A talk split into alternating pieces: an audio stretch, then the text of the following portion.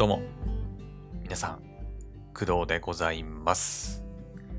本日は2022年の12月21日、水曜日でございます。現在の時刻は朝の6時36分です。はい。というわけで、お久しぶりでございます。はい。えっ、と、ここ最近の配信ね、毎回毎回お久しぶりでございますと、なんか挨拶している気がするんですが、はい。えーまた久々に撮っております。最後に撮ったのが、えー6日前ですね。約1週間前ですかね。うん。先週の、だから今日水曜日だから、木曜日に撮ったのかなうん。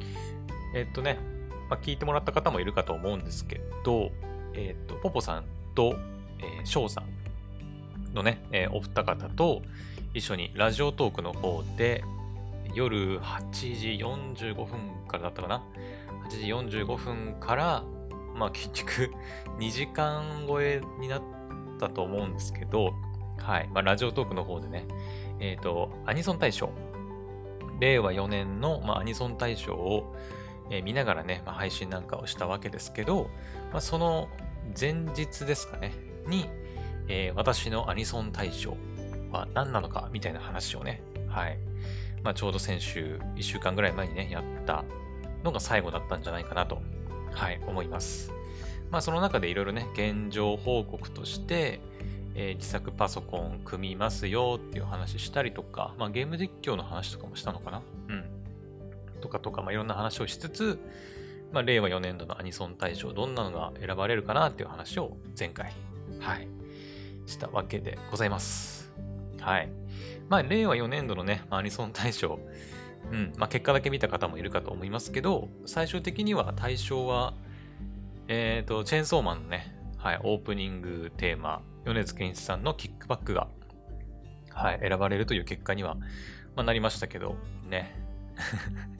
まあ、リアル配信見てた方はわかると思うんですけど、ね、審査員の方たちもずっと言ってた、チェーンソーマン問題ね。うん。まあ、私も、いいまいちそのチェーンソーマン問題っていうのはよくは分かってないですけど、はい。まあ、いろいろね、あったわけですよ。はい。で、えっ、と、みんなの、みんなのっていうと、あれですけど、あの、令和4年度の、えーアニソン大賞は、まあ、キックバック、米津玄師さんのキックバックっていう風に決まったわけなんですけど、まあ、ここにね、またちょっとチェーンソーマン問題っていうのが絡んでくるのかな。みんなの、そのまあ、ね、米津玄師さんとか、やっぱりそのチェーンソーマンって今もう一般大衆にも受け入れられてる感がやっぱあるじゃないですか。ね。はい。まあ、なので、まあ、みんなのアニソン大賞、今年のアニソン大賞は、まあ、米津玄師さんのキックバックでいいだろうと、うん。誰も文句はないでしょっていう話になったんだけど、じゃあ、俺たち、あの、一般大衆ではなく、俺たちオタクのアニソン大賞、今年のアニソン大賞は何なのかみたいな話になりまして、で、あの、裏アニソン大賞ということで選ばれたのが、えー今年ね、アニメ入って人気だった、えーリコリス・リコイルの、えーエンディングテーマ、さゆりさんの花の塔というのね、はい、いうのが、まあはい、選ばれました。まあ、裏アニソン大賞としてね、はい、選ばれたわけでございます。うん。まあまあ、そんな感じで、まあいろいろね、あの、当初の予定にはなかった賞なんかも発表されたりして、まあ結構ね、楽しめたんじゃないかなとは思います。はい。というわけで、まあ今日はね、別にアニソン大賞の話をしたいわけではなくてですね、うん。はい。え実は、えっ、と、まあ先週も話した、え自作パソコンに関するお話をちょっと今日は、はい、したくてですね。えっ、と、まあ先週ね、自作パソコン組みますって言って、えっ、と、多分配信した当日にパーツがまだ全部揃ってないっていう状況だったと思うんですけど、まああれから1週間経ちまして、まあ、結論から言うと、あの、もう組み上がっています。はい。えーなんだったら、この配信、この収録、まあ、いつも通りね、Adobe Audition で、えー撮ってはいるんですけど、実は、この今収録してる、えパソコン、組み上がったパソコンで収録しております。はい。なので、まあ、新環境での新しい、ま、収録、初の収録っていう感じになるのかな。はい。ってことなんで、まあ今日はね、まあ、タイトルにもあると思うんですけど、え、私が自作パソコンを実際に組んでみてどうだったのかとか、あとはまあ気になる人がいるかわかんないけど、まあ、実際にどんなパーツでね、パソコン組んだのか、そしていくらぐらいかかったのか、みたいな話をね、ちょっとできたらいいかなと思っております。はい。まあ、なので、あまりパソコンに興味がない人とかはね、あんまり聞いても面白くないかなとは思うんですけど、はい。まあ、私もね、結構パソコンのパーツ選び選びとか、ね、ちょっとかなり迷って、まあ、いろんなところをね、参考にしながら、はい。まあ、特にその、サイコムさんっていうね、えー、BTO ショップのパーツを参考にしながら選ばせてもらったりしたんですけど、まあ、結局そこからね、あの、サイコムさんでは頼まず自分で組むことになったので、はい、まあ、パソコンのパーツ、ね、まあ、だ、誰かしらの参考にはなるんじゃないかなと思って、ちょっと今日は喋っていきたいと思います。はい。あ、そうだ。あの、これもちょっと忘れてた。あの、自作パソコンとちょっと全然関係ないんですけど、あのですね、実は先日お便りをね、はい、えいただいておりまして、かなり久々だと思うんですが、はい、お便りをいただいておりまして、で、そのお便りもね、ちょっと話したいなっていうか、そのお便りに回答したいなとは、はい、思っていますので、ね、なので、まあ、その配信については、またちょっと、あ明日、明日無理なんだ。そうだ、明日はね、私病院に行かなきゃいけなくて、そう、あの、ちょっとね、また配信できないと思うんですけど、まあ、あさってぐらい金曜日になるのかなの朝の配信とかでちょっとね、お便りいただいたので、それについてね、ちょっと回答していきたいなとも思ってますんで、まあ、お便りいただいたかくれた方はね、はい、もう少しお待ちください。はい。ということで、じゃあ早速、えー、自作パソコンのお話に入っていきましょうか。はい。えーと、じゃあ何からいく？何から行くって、まだ何もね、あの、まあ、さっき言ったね、組んでみてどうだったかっていう感想と、えー、まあ、パーツ構成、そしていくらぐらいかかったのかっていう話をね、まあ、するって言ったんですけど、何から聞きたいですかね。えっ、ー、と、まあ、やっぱり一番みんな気になる金額かな？うん。金額、パーツ構成で、そして組んでみてどうだったのかっていう話の方がいいかな。うん。はい。じゃあ、ちょっと早速、結論っていうかね、ですけど、えいくらぐらいかかったのかっていう話ですよね。うん。じゃあ、発表します。どこどこどこどこどこどこどこ。セルフドラムロールね。はい。どこどこどこどこどドン。私が、えー、自作パソコン、初ですね。初めて、えー、自作パソコンを組んだですけど、かかった金額はですね、えっ、ー、と、まあ、細かく言った方がいいのかな。これ多分金額合ってると思うんですけど、えっ、ー、と、発表します。30万5020円です。はい。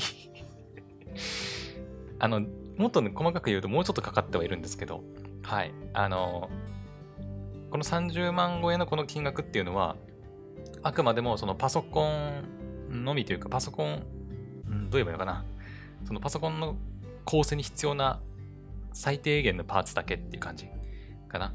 あのー、他にもね、えっ、ー、と、なんていうの、グラフィックボードを支えるための、なんか VGA サポートだったかな？うん、なんかその、グラフィックカードって重いんですよ。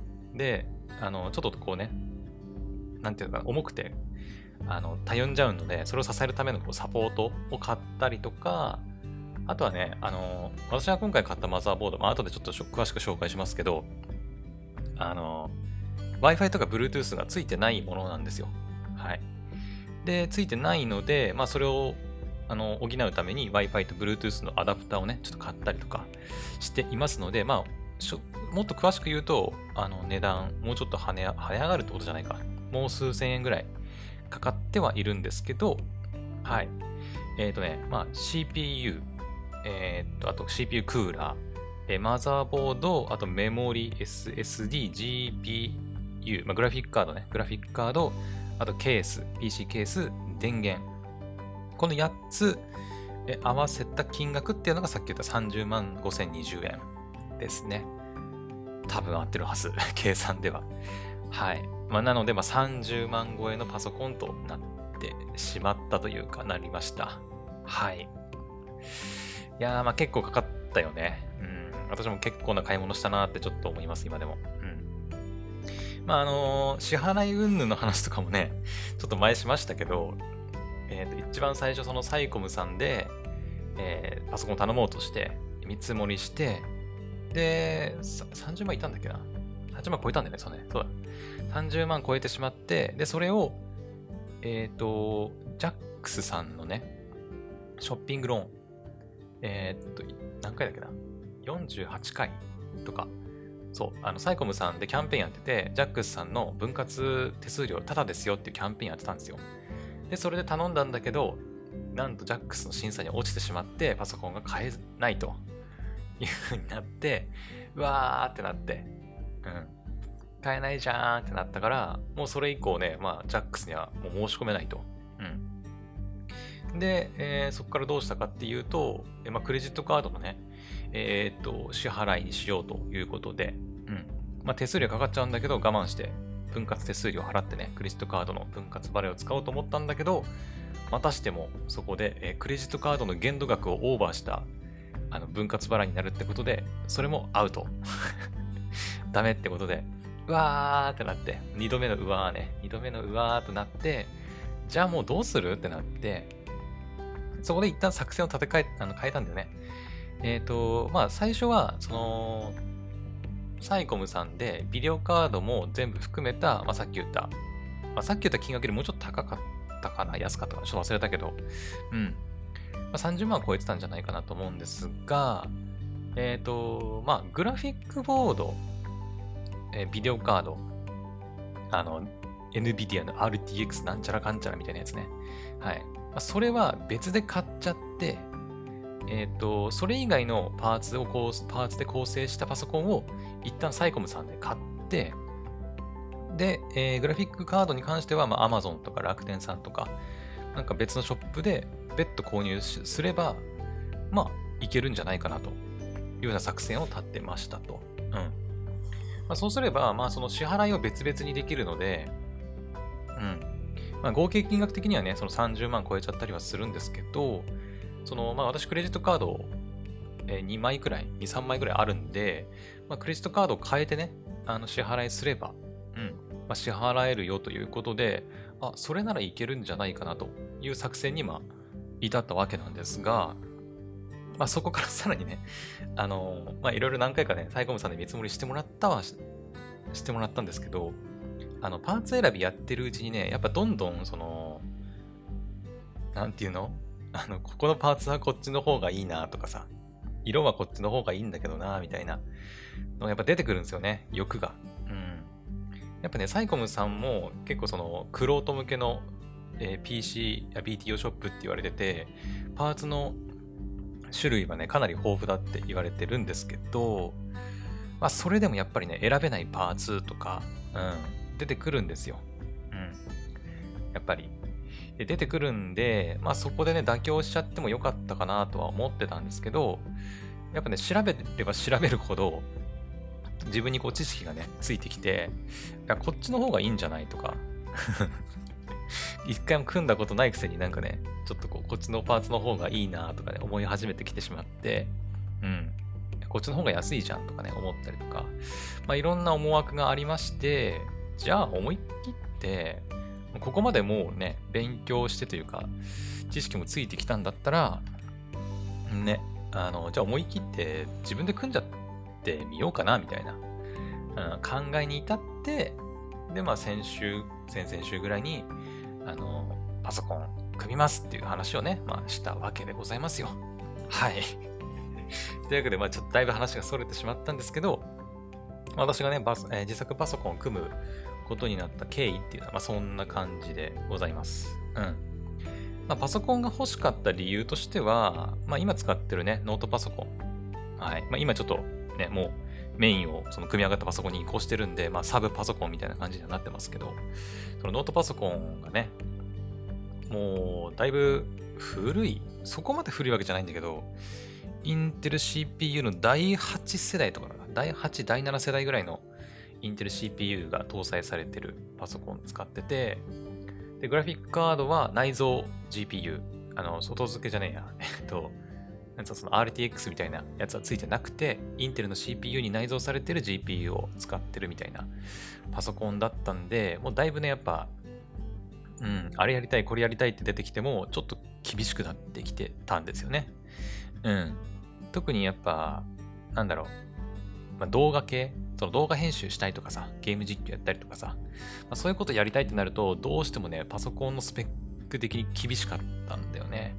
うん。まあ、だから、まあ、いろいろ新しいことをやるためにも、ちょっと新しいパソコン欲しいなと思っていて、パソコンをちょっとね、購入しようってなった感じかな。うん。はい。まあ、で、実際パソコン買って、あ、まあ、そ、それはいや、それはいや、それちょっと、まあ、ちょっと後で話しますね。あの、実際に組んでみての話はちょっと後で話すんだけど、じゃあ、ちょっとね、だいぶ遠回りになっちゃったけど、じゃあ、パーツの、あのー、構成と、ちょっと金額、それぞれお話ししていきましょうか。うん。ただ、まあ、全部細かくマジで喋ってると、本当に時間なくなりそうなんで、まあ、ちょっとずつ喋れたらいいかな。ちょっとずつになるかわかんないけど、うん。はい。まあ、総額は30万超えの30万5020円ぐらいになったということですね。まあ、とりあえずそれを念頭にお話ししていきます。はい。えー、じゃあまずですね、まあ、一番大事な CPU からいきましょうか。CPU、えー、セントラルプロセッサーユニットの略だったと思うんですけど、まあ、いわゆるそのパソコンの脳みそですかね。はい。あの、そこ、人間の脳みそね。パソコンに脳みそはないんですけど、えー、っと、人間の脳みそに当たる部分です。はい。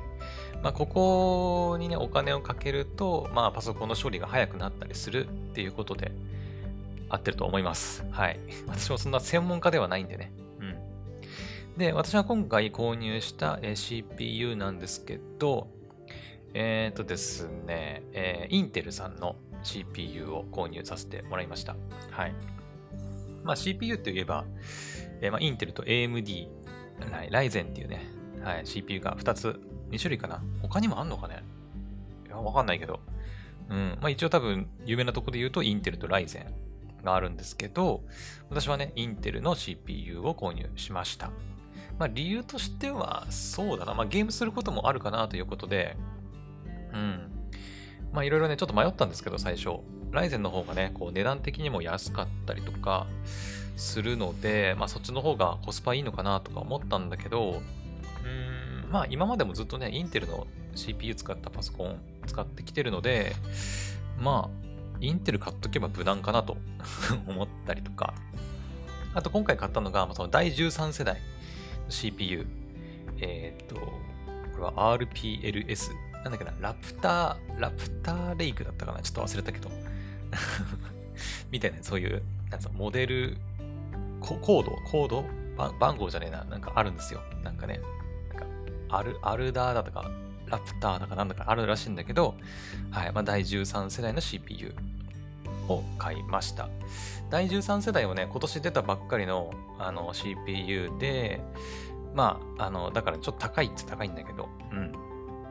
で、えーと、その13世代の Core i7 を購入しました。13700K ですね。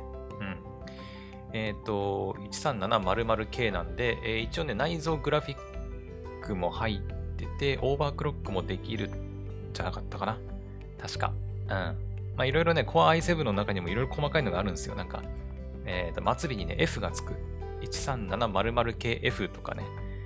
うん。みたいなのもあって、F がつくとね、内蔵 GPU がついてないみたいな。ちょっと安かったりするんですけど、はい。まあ、F がついててもよかったかなと思うんだけど、その、まあ、自作するってことで、えっ、ー、とね、調べたら、その、ね、内蔵 GPU が入ってるか入ってないかの違いぐらいしかないんだけど、そう。で、グラフィックボード買うじゃないですか、今回。買うじゃないですか、買ったので、わざわざね、あの、内蔵 GPU の方なくても別にいいんですけど、その、グラフィックボードが壊れたかどうかを確認したいときに、あの、まあ、画面にね、パソコンの映像を画面に映し出したいっていうときに、グラフィックボードが壊れてしまうと、あの、やる手段としては、他のグラフィックボードを差し込んで、えー、その壊れてるかどうかを確認する。もしくは内蔵 GPU を、えっ、と、も、内蔵 GPU の CPU を使って、まあ、映像を出すみたいな二通りあるらしくて、うん。今確認のためにね、あのー、あった方が便利なんじゃないかなということで、はい。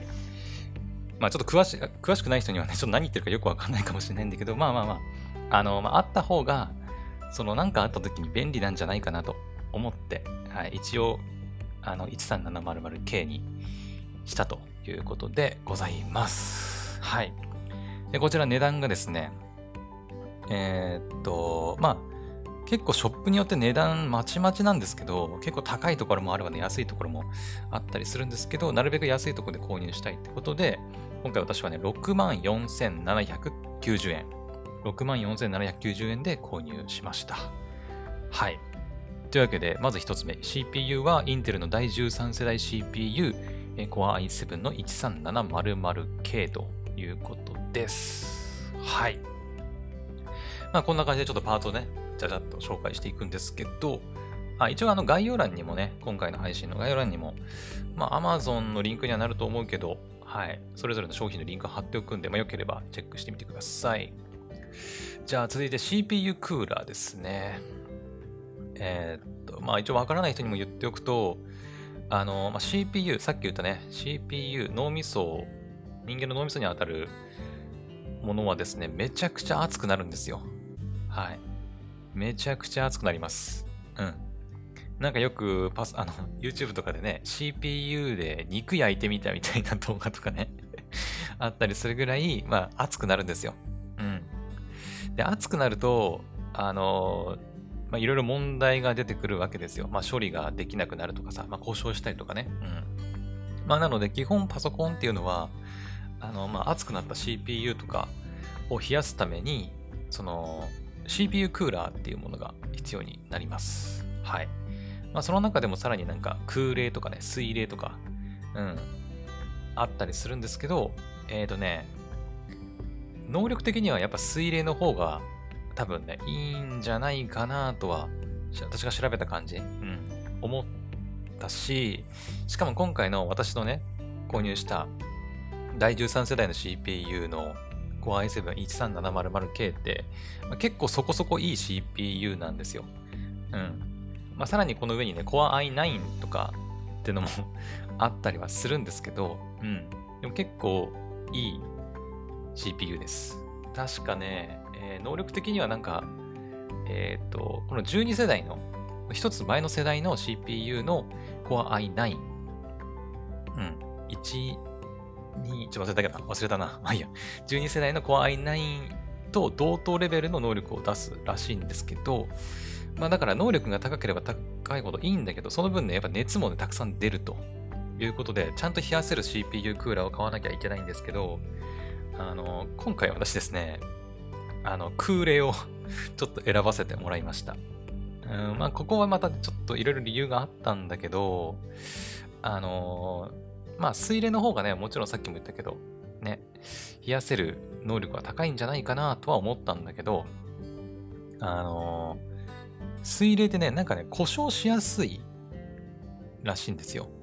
はなんか調べたところによると、うん、場合によってはね、本当1年と経たずに壊れたみたいな人もいたりとか、まあ、長くても2、3年くらいみたいな風に言ってる人もいて、うん、まあなんかちょっと壊れやすいのは嫌だなぁとちょっと思いまして、うん。で、空冷がね、結構いいんじゃないかなっていうふうに思って調べたら、えっ、ー、と、ノクチュアっていうね、まあちょっとまたあの知らない人には何それって感じかもしれないんですけど、有名なその CPU クーラーとかね、あの、あとはパソコンのファンとか作ってるメーカーがあるらしくて、ノクチュアっていうね、はい。まあ、有名なメーカーだと思うんですけど、そのパソコン、自作パソコン業界では有名なんじゃないかな。らしくて、えー、その、えーと、メーカーの、えーと、NHU12A、えー、クロマックスブラックっていうね、はい、モデルを、え、今回買わせていただきました。はい。えっ、ー、とね、まあ、この CPU クーラー、まあ、空冷の CPU クーラーなんですけど、えっ、ー、と、ノクチュアの CPU クーラーのえっ、ー、とね、上から2番目くらいにいいやつかな？うん。上から2番目くらい。確か。なんかね、えー、なんだっけな、NHD、D15 なんちゃらみたいなのもああるんですよ、一応。うん。本当に最上位みたいなやつがあるんだけど、そっちの方がいいかなと思ってね、なるべく冷やしたいんだったらいいと、いいかなと思ったんだけど、それはね、ちょっとでかいんだよね うん、結構。でかくて、あの、他のパーツと結構干渉する可能性もあったりとか、うん。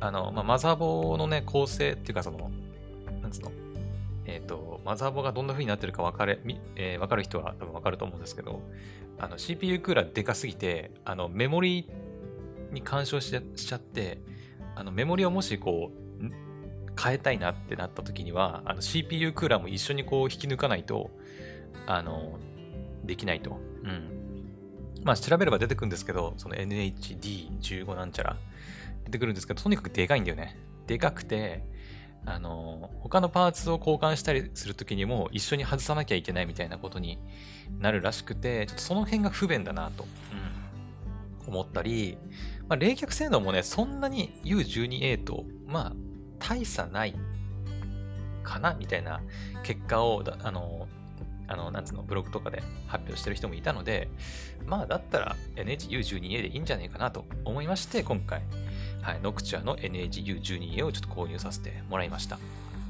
うん。で、えっ、ー、と、その中のね、クロマックスブラックっていうね、はい。えっ、とね、ブラックカラーモデルっていうのを購入しましたね。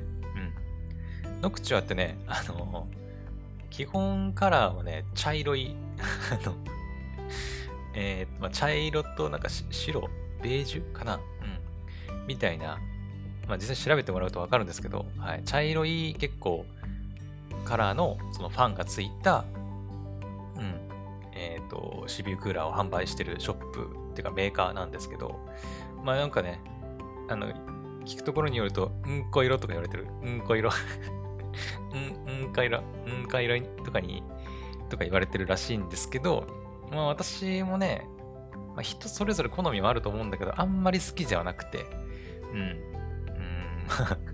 あんまり好きじゃなくて、まあ、今回そのブラックカラーモデルっていうのがあるので、そちらをちょっと購入させてもらいました。あ、そうだ。あの、一応言っておくとね、私パソコンのパーツは基本全部黒で揃えたいなと思ってて、うん。あんまりそのビカビカ光るようなパソコンは、あの、組むつもりはもともとなくて、うん、なるべくこう、シンプルなパーツ構成で、あまり光らなくて、できれば黒色。うん。私ね、もうなんかね、あんまりこう、色選びとかに迷いたくなくて、あの、服とかもそうなんですけど、うん。だからね、もう、数年前から、こう色で迷ったら、もう全部黒にしようっていう、うん、風にしてるので、はい。まあ、なるべく全部ね、もう黒にしようと決めてるんですよ。まあ、それよりも前に買ったものとかでね、ちょっと白が色が白になってたりとかするものもあるんですけど、基本私が持ってるものってほぼ全部黒なんですよ。うん。えっ、ー、とね、例えばですけど、ちょっと話それますけどね、キーボードもそうだし、マウス、えっ、ー、と、スマホ、スマホケース、あとプレステ4、ステレ、あ、スピーカーとかもそうかな。うん。あとなんかあるかな。あとさっきも言った服とか。うん。もう基本全部もう黒です。はい。黒色のものしかもう身につけないぐらいの気持ちでね、あのー、もう生活してるので、うん。まあ、だからなるべく、その、パソコンのパーツも黒色がいいなと思って今回、黒マックスブラック選ばせてもらいました。でもね、あの、黒にしてよかったなと思ってる、本当に。あの、うん、めちゃくちゃかっこいいです。はい。まあ、他のパーツもね、あの、黒がメインのパーツになってますんで、うん。まあ、クロマックスモデル選んでよかったんじゃないかなと思ってます。はい。というわけで、えー、っと、CPU クーラーは、えー、ノクチュアの NHU12A クロマックスブラックを購入しました。はい。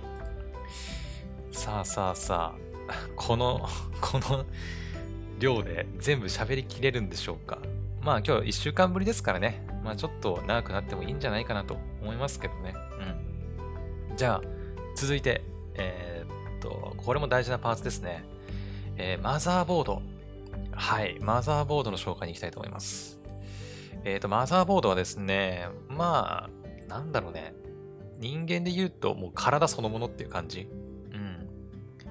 うん。かな。もう肉体って感じですから。でも肉体って言えば、でもケースも肉体っちゃ肉体か。うん、まあ、心臓みたいな、うん、難しいな。まあ、あの、この後もいろいろパーツ紹介しますし、まあ、さっき言った CPU とか CPU クーラーとか、まあ、全部そうなんだけど、もうすべてこのマザーボードにこう、接続されていくというか、うん、電源とかもそうだしね。うん。さっき言った CPU とかもこうマザーボードに埋め込んで、やっと起動するっていうものになるので、はい、超重要なパーツでございます。でね、このマザーボード選びもめちゃくちゃ大変だったんだけど うん、もうどこにしようみたいな。いっぱいいろんなところからいろんな、ね、マザーボードが出てて、めちゃくちゃ大変でした。で、最終的に私が選んだマザーボードなんですが、えっ、ー、と、ASUS さんのえマザーボードで、えー、タフ、これ合ってるのかな？タフで、うん、TUF って書いて、ね、タタフで合ってるのかな？タフゲーミングの、えっ、ー、と、えー、Z790 プラス D4 を購入しました。はい。で、金額がですね、44,278円です。はい。あれ、そういえばさっき CPU クラウンで何言ったっけ？あれ？言ったっけ？言ってないかもしれない。あれ？一応言っとくわ。えっ、ー、と、さっきの、ね、ノクチュアの CPU クーラー13,981円ね。うん。はい。です。で、マザーボードは44,278円となってます。はい。まあ、これをね、選んだ理由は、一番最初何がきっかけだったんだっけな？えーとまあ、自分でネットで調べたりとか、それこそサイコムさんで見積もりしてるときに、えー、でまあ、ASUS のマザーボードが出てきて、でそこから ASUS のマザーボードを調べ始めたんだったっけな。うん。で、そしたら、まあ、タフゲーミングっていう、まあ、なんか、ASUS さんの、なんていうの、その、ASUS さん、まあ、他にもね、マザーボード以外にもいろいろそれこそグラフィックボードとかね、出してはいるんだけど、その中でもなんかいろいろシリーズがあってさ、えっ、ー、とね、それこそタフゲーミングもそうだし、あとね、一番上位のなんかね、ROG だったかな、ログって読むのかな？その、もうビカビカ光る、ほんとゲーマー向けの、その、シリーズみたいなのもあるんですよ。うん。かっこいいんだけどね、あの、ちょっとビカビカ光りすぎてちょっとダサいっていうか、個人的にはね。うん。まあ、好きな人は好きだと思うんだけど、私はあんまりビカビカ光るタイプのパソコンそんな好きじゃないので、高いし、しかも。うん。あの、ゲーマー向けってことでね、スペックも高いんだけど、とにかく高いので、うん。そのログっていうね、一番、えっ、ー、と、グレードの高いシリーズはもう、もうなんつうの、えっ、ー、と、眼中にないっていう感じで。高すぎて無理みたいな、はい、感じだったんですけど、まあ、それ以外にもあと、えー、プライムだったかな？うん。まあ、一般向けの、その、シリーズみたいな、うん、やつがあったりとかするんですけど、まあ、タフゲーミングはね、位置的には、さっき言ったそのログっていうやつよりも下だし、プライムってやつよりも下なのかな？うん。まあ、ゲーミングって名前がついてるから、まあ、ゲーマー向けではあるんだけど、どっちかっていうと、うん、まあ、趣味でゲームやったりするタイプの人向けなのかな？そのログってやつは本当にそのプロゲーマーとかが使うレベルの、うん、あの、シリーズらしいので私は購入せず、あとデザインかな？うん。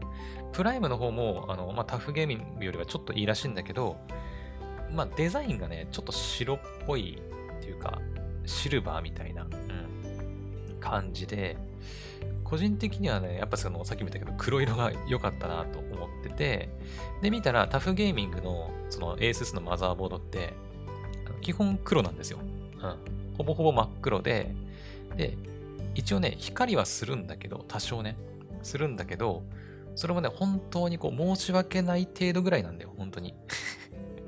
全く光らないっていうわけではないんだけど、本当ちょこっとだけその LED がね、ついてて、ピカピカ光るぐらい。なので、あ、なんか、全く光らないのもちょっとあれかなと思って。うん。で、まあデザイン的にも結構かっこいいし、まあ値段もあの、まあ、高いっちゃ高いんだけど、もっと安いね、マザーボードとかもたくさんあるんですよ。あるんだけど、うん。まあ、いいかなと思って、44,278円の ASUS マザーボードタフゲーミングで Z790 プラス D4 を購入しました。はい。でね、マザーボード選びって結構大変で、あのー、なんだそのチップセット、その CPU とのその相性というか、相性って言わないか、その規格の違いとかで動かないことがあるので、その辺をね、皆さんもちゃんと調べた方がいいと思います。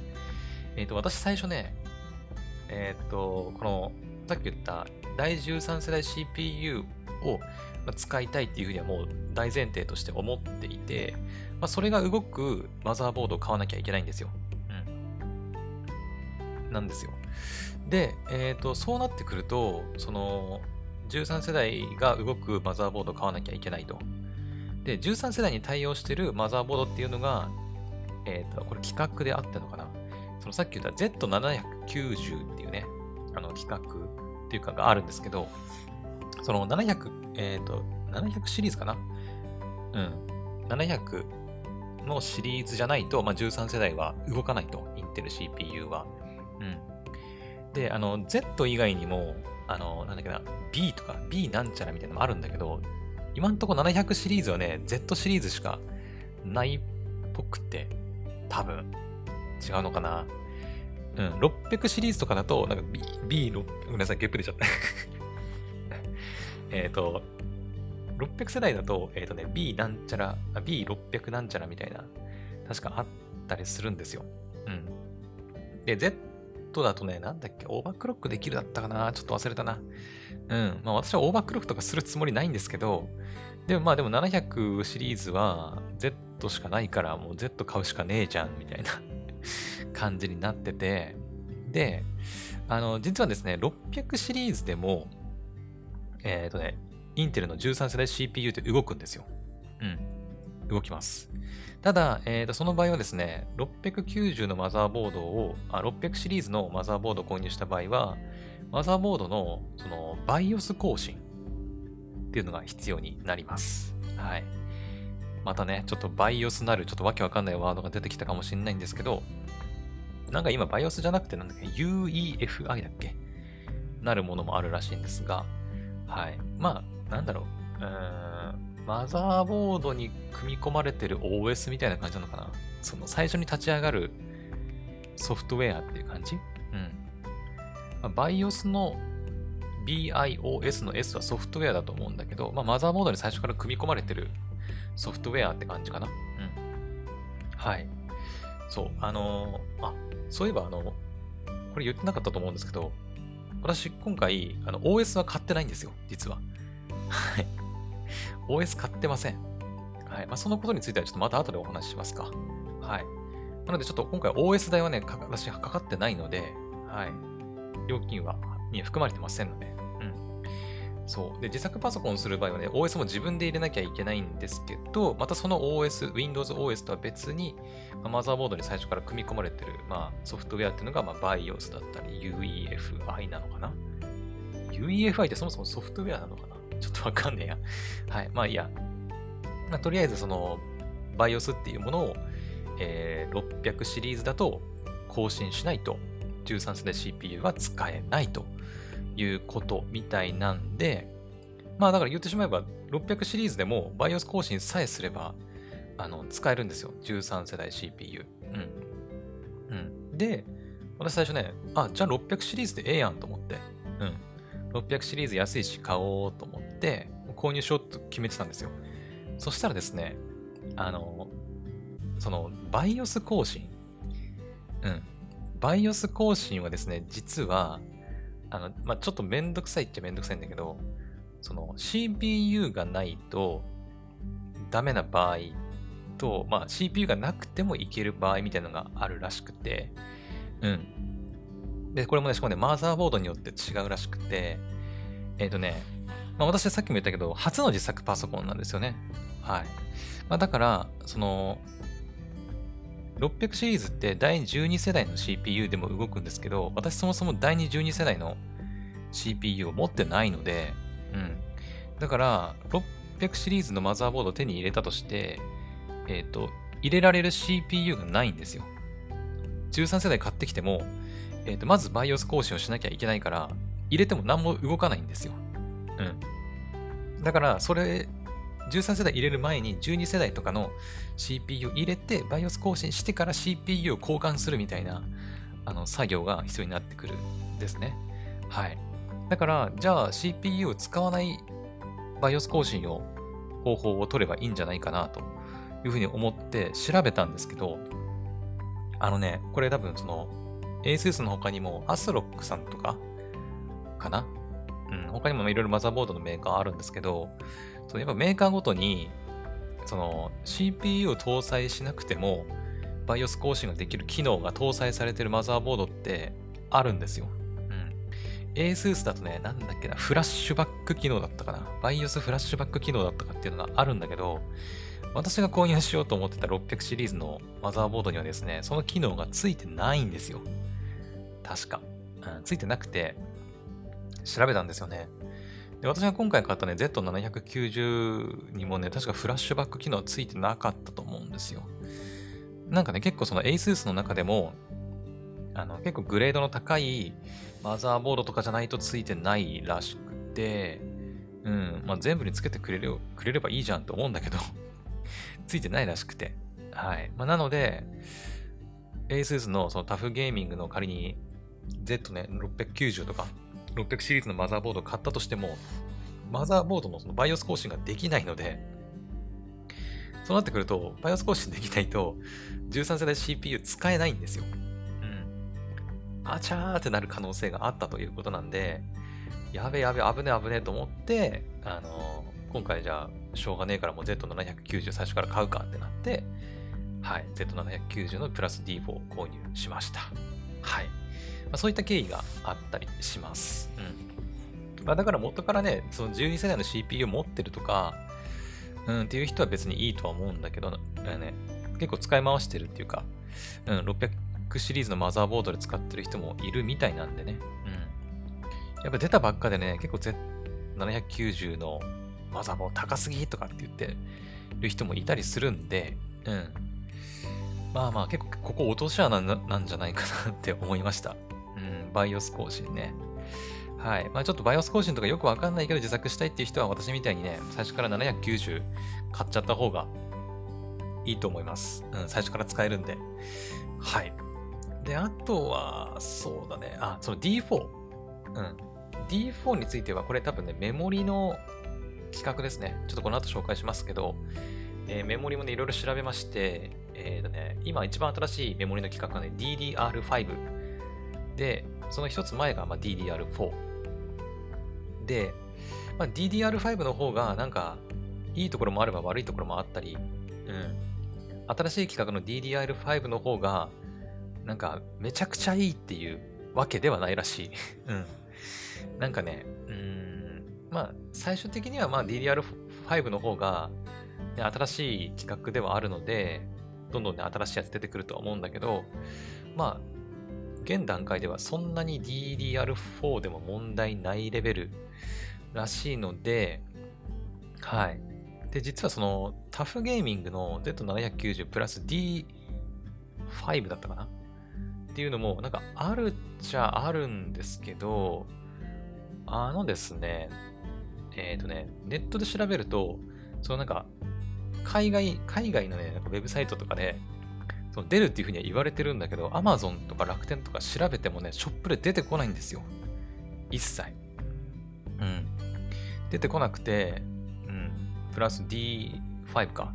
うん。出てこなくて、あれ、なんでないんだろうと思って。これ、海外でのみの販売なのかなとかね。まだ日本では販売してないのかなみたいな、まあ、結論には至ったんですけど、まあ、最終的には、えー、Z790 プラス D4 はい。ということで、メモリの規格は DDR4 をね、買わなきゃいけないということになりました。うん。まあでも、そんな、うん、DDR5 になったからといって、私のような使い方だとそこまで実感はないんじゃないかなと思ったりはしますけどね。うん。はい。というわけで、えーと、メモリの規格が D4 の、えー、Z790 プラス D4、はい、選ばせてもらいました。そんなところですかね。うん。あ、ちなみにですけど、これ、Wi-Fi と Bluetooth がついてるモデルもあって、D4、Wi-Fi だとか Wi-Fi だとか Bluetooth って書いてるやつがあって、それを買うとね、ちょっと値段はまあ5000円くらい高くはなるんですけど、まあ元からマザーボードに Wi-Fi とか Bluetooth の機能がまついてるっていうものになります。はい。まあえてそちらを買わなかったのは、実は前もって Amazon で、その、ね、Bluetooth とか Wi-Fi のアダプター購入してたんで、うん。いらないじゃんってなって こちらを買ったという感じになります。うん。まあ、マザーボードについててもいいんだけど、なんかその、外部アダプターっていうのかな。別で買った方が、まあなんかその、ね、例えば Bluetooth、今5か、5になってるから Bluetooth 6が出ましたとかってなったら、変えられるじゃないですか。ね、アダプター買い替えれば。でもマザーボードに組み込まれてると、さすがにそういうわけにもいかないので、うん。なんか他のところでさ、例えば Wi-Fi アダプター使いたいとか、Bluetooth アダプター使いたいってなった時に、あ、ちょっとここからこう、ぴょこって引き抜いて あの使ったりとかもできるんじゃないかなっていう意味も込めて、ちょっと別々で、はい、購入したっていう感じです。はい。というわけでちょっと長くなりましたけど、えっと、マザーボードは ASUS のえタフゲーミング Z790 プラス D4、44,278円で購入しました。はい。OK。これで半分、いや、いや、まだだな。まだ半分じゃ、これで次や、次でやった半分か。うん。えー、次がね、えっ、ー、と、メモリーです。はい。まあ、さっきね、あのマザーボードの時にちらっと言いましたけど、メモリは、えっ、ー、と、規格で言うと DDR4 ですね。を購入しました。で容量はね、32ギガ、えー、16ギガバイト2枚で、えー、32ギガです。はい。で、価格はね、11,616円。うん。まあ、11,000円ぐらいですね。うん。えー、でね、えっ、ー、とね、CFD 販売っていうところの、えっ、ー、と、デスクトップ用の DDR4 メモリを購入させてもらいました。うん、まあ、メモリもね、本当にたくさんあるんですよ。まあ、パソコンのパーツって本当にどれもね、たくさんあるんだけど、メモリもめちゃくちゃ迷ったね。メーカー、うん、とか、えっ、ー、とね、サイコムさんだとクルーシャルっていうね、ところのメあ、クルあ、メモリは違ったかな ?SSD とかもね、クルーシャルっていうとこだったりはするんですけど、うん。まあ、結局メモリは私 CF で販売。日本の、どこだっけ名古屋かなんかで作ってるってったかな国内の一応メーカーらしいんだけど、うん。海外製のね、もっとスペックの高いメモリとかもあったんだけど、やっぱね、なんかね、メモリってね、その、機械、今、今です。今だったらそんなにないらしいんだけど、そのマザーボードとの相性問題っていうのがね、なんかあるらしくて、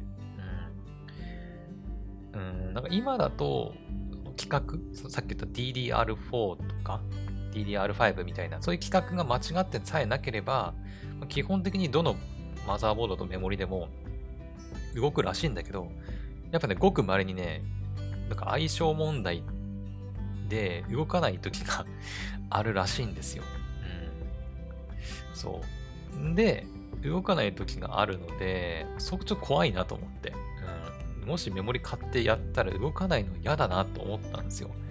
で、そしたら、えっ、ー、と、この CF で販売の私が購入したメモリって相性保証がついていて、まあ具体的にどういう風な保証なのかはわかんないんですけど、まあだからメモリに、メモリをマザーボードに実際挿してみて、あ、相性悪いな、動かないなってなった時に多分、なんか返品させてくれんのかな？うん。みたいな相性保証がね、実はこのメモリにはついてたんで、うん。まあ一番初めての自作パソコンだし、できればね、何も問題なく終わってほしいなという意味を込めて、ちょっと相性保証のついてる CF で販売の DDR4 の3200かな？はい、16GB2 枚の 32GB のメモリを購入させてもらいました。はい。で、えっ、ー、と、結局、まあ、相性的にも何の問題もなく普通に動きました。うん。よかった。本当に。これだけはほっとした。うん。ただね、あの、購入するショップがね、あの、私楽天で購入したんですけど、えっ、ー、とね、購入するショップの配送作業が結構遅くて、結構届くの遅かったですね。うん。まあ、安いは安いんだけど、あの、結構ショップによってやっぱり楽天ってね、あの、配送が遅かったり早かったりするんで、ちょっと今回頼んだショップはあんまり、まあ、良くはなかったかなっていううん、もうちょっと早く届けてほしかったかなっていうのはありますね。うん。はい。まあ、それ以外でも特に今のところ問題は起きてないので大丈夫だと思います。はい。大体でもね、メモリってなんか永久保証みたいなのもついてたりするんですよね。すごいよね。うん、ただまあ相性保証がついてるかはまた別みたいですね。うん。はい。というわけで、私が買ったメモリは CFD 販売のえデスクトップ用メモリ DDR43216GB×2 枚でした。はい。じゃあ次。えっ、ー、と、メモリの次はですね、えっと、SSD。ああ、来ましたね、SSD ね。SSD もね、結構2点3点あったんだよね はい。えっ、と、私が買った、えー、SSD はですね、ウエスタンデジタルの、ああ、これ長いな。えー、ウエスタン、いや読みましょうか。ウエスタンデジタルの WDS100T2XHE えー、WD ブラック SN850XNVMe、えー、内蔵 SSD M.2 NVM エクスプレス 1TB ヒートシンク搭載と。うん。これの商品名全部読みましたけど はい。購入したショップのね、商品名全部読みましたけど、えー、価格はね、16,800円です。はい。まあ、さっき言いましたが、容量は 1TB。まあ、1000ギガですね、約ね。うん1000ギガで、まあ、ヒートシンクがついてる 1TB の M.2SSD を購入しました。はい。まあ、ウエスタンデジタルの SSD は結構有名なんじゃないかなとは思うんですけど、これこそ本当さっき言ったあのクルーシャルっていうね、メーカーの SSD を本来はね、購入するつもりだったんですよ。うん。あの、サイコムさんでね、見積もりした時とかもクルーシャルで見積もりしてたし、っていうか、サイコムさんはクルーシャルの SSD だったかな？確か。うん。だったんで、まあ、クルーシャルでいいかなと思って、ね、調べてたんですけど、その SSD にもね、なんかその、データ転送速度みたいなものがあったりとかしていて、で、あのね、さっき言ったそのカラー、色の問題なるべく黒で揃えたいって話したんですけど、その SSD の色もね、やっぱり黒がいいなーって思ったりはしてたんですけど、まあ、最終的にはね、あの、なんつうの、マザーボードについてるヒートシンクっていうものをさ、あの、カパってかぶせることになるから、まあ、大体どの SSD 買っても、まあ、見えないんだけどね、見えないんだけど、なるべく黒い色がいいなと思って調べてたら、そのウエスタンデジタルっていうところね、えっ、ー、と、SSD に、なんかね、WD ブラックみたいなシリーズがあるのかな？うん、があって、なんかそのプレステ5のね、追加 SSD としてもあの推奨されてるシリーズらしくて、うん。はい。で、しかも、なんだっけな？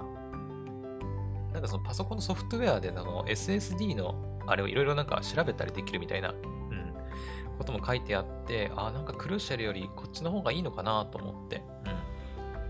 まあ、値段もね、ちょっと高いっちゃ高いんですけど、クルーシャルのやつは1万ちょっとぐらいだったんだけど、まあ、プラス5000円ぐらいなのかな？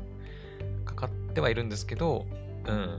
まあ、速度もね、あの、まあ、WD ブラックの中でも、あの、速いやつですかね。SN850X、うん、を買わせてもらいました。WD ブラックの中でもね、なんだっけな？700? SN700 とかだったかな？忘れたけど、みたいな、もうちょっと転送速度の遅くて安いやつとかもあったんですけど、まあ、値段もそんなバーンって変わるわけじゃないので、まあ、どうせだったら早いやつがいいなと思って、あの、今回、その SN850X ってやつを、はい、購入しました。ヒートシンクがついてるやつですね。うん。ヒートシンクっていうのは、その熱くなった SSD の熱を逃がすための、まあ、やつですね。なので、あのー、実はあの、今回のこの SSD を挿したんですけど、うん。本来であれば、マザーボードについてるヒートシンクを、あの、パコッとはめ、上からね、つけるものなんだと思うんですけど、今回私が買ったやつ、ヒートシンクが最初から搭載されてるんで、あの、マザーボードのそのヒートシンク、うん、いらなくなってしまったというね。うん。なので今箱にしまってあるんですけど、はい。合ってんのかなあれね。あれつけた方が良かったのかなでも、つけようとしてもね、あのヒートシンクがもうついてるから、結構こう厚みが出ちゃって、マザーボードのヒートシンクがネジで あのつけられないみたいな 感じだからわざわざつける必要ないと思うんだけどね。うん。結構ね、あの、まあまあ、SSD のなんか長さがあるのかな結構長いやつもあれば短いやつもあったりするんだけど、このね、私が買ったやつはね、結構短めの SSD。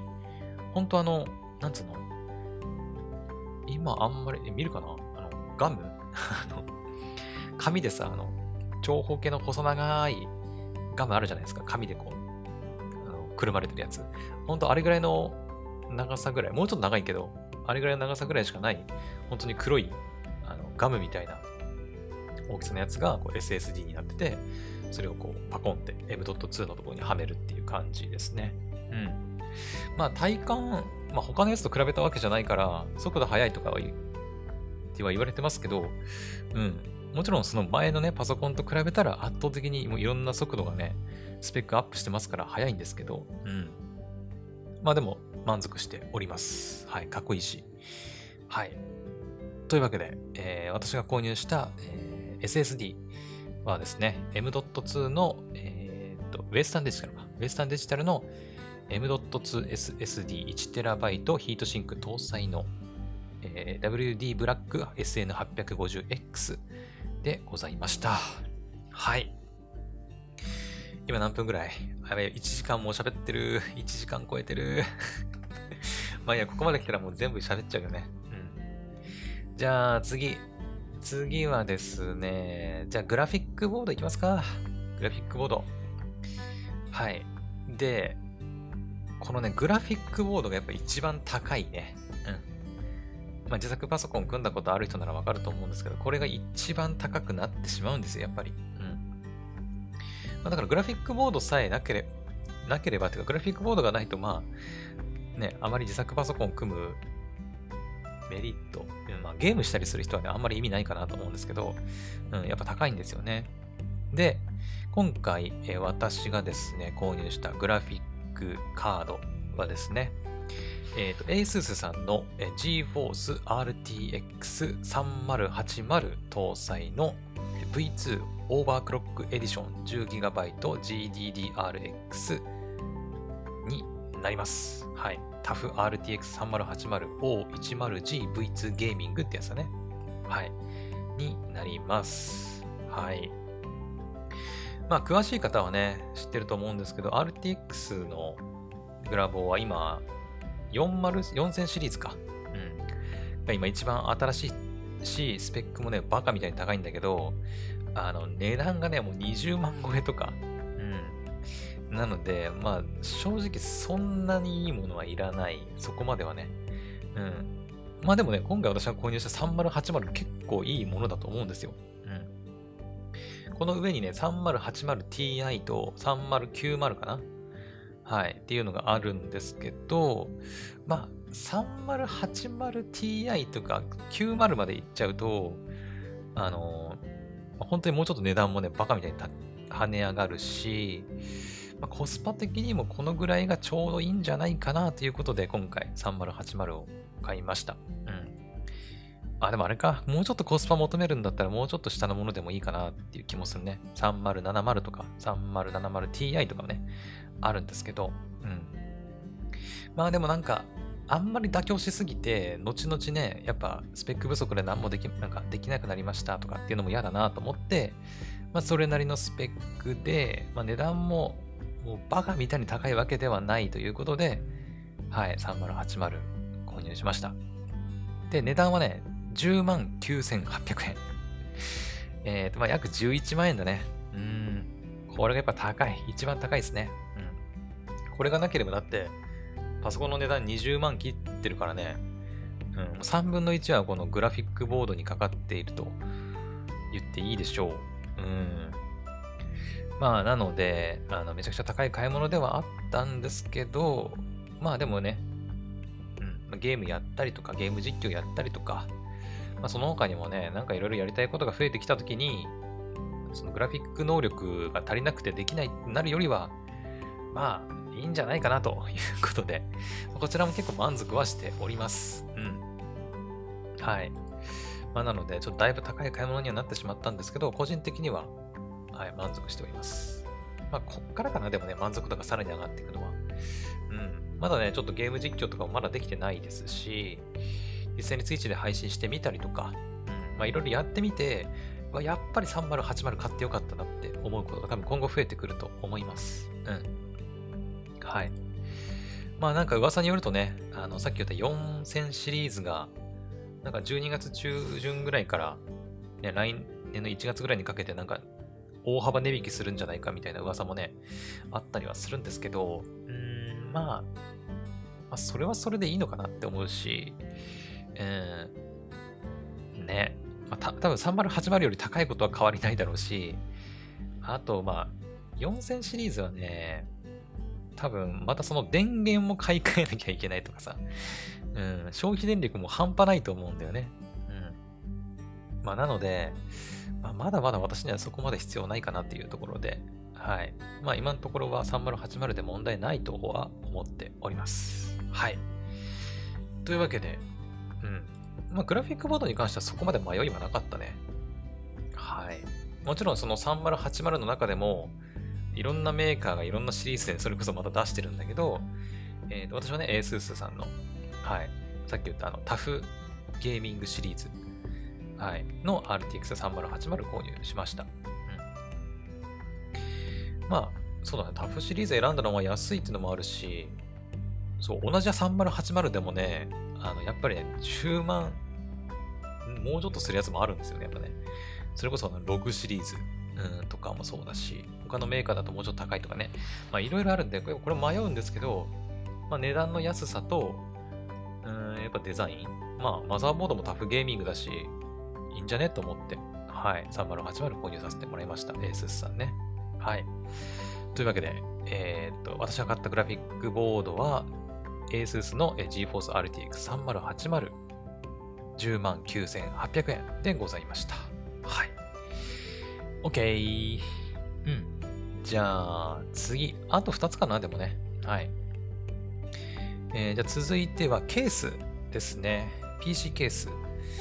PC ケースはですね、私が購入したのは、えー、 Fractal Design さんの、えっ、ー、と、なんだっけ、 Define 7か。ディ Define 7の Black TG Dark Tintでございます。はい。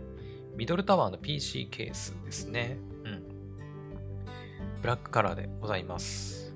で、PC ケースもね、まあ、ちょっと迷ったは迷ったんだけど、まあ、もう結構最初からなんかもうフラクタルデザインにしようかなっていうふうには決めていて、うん。これもちょっと言ってなかったけど、私、その今回の自作パソコン組むにあたって、いろいろ YouTube とかでね、参考にさせてもらったんですけど、特に参考にさせてもらったのはやっぱりその、あの、ガジェットのね、YouTuber で有名な瀬戸康史さんとか、あとはね、PC ケース選ぶさんに参考にさせてもらったのは、あの、サッサン。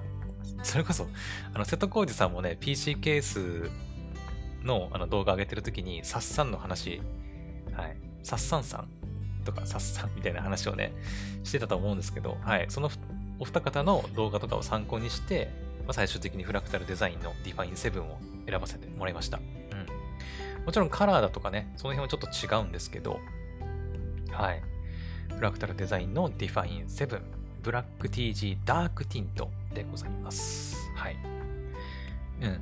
えっ、ー、とね、まあ、細かく言うと、えっ、ー、と、Define 7の中にも、Define 7、なんだっけな、ミニとか、コンパクトとか、なんか X とかとか XL だったかな忘れたけど、さらにでかいやつとかもあるらしく、そこからさらに色がね、え、ー、と、ブラックとホワイトがあったり、ブラックとホワイトが混ざったやつがあったり、あとはね、グレーみたいなのもあったりして、結構幅は広いんですよ。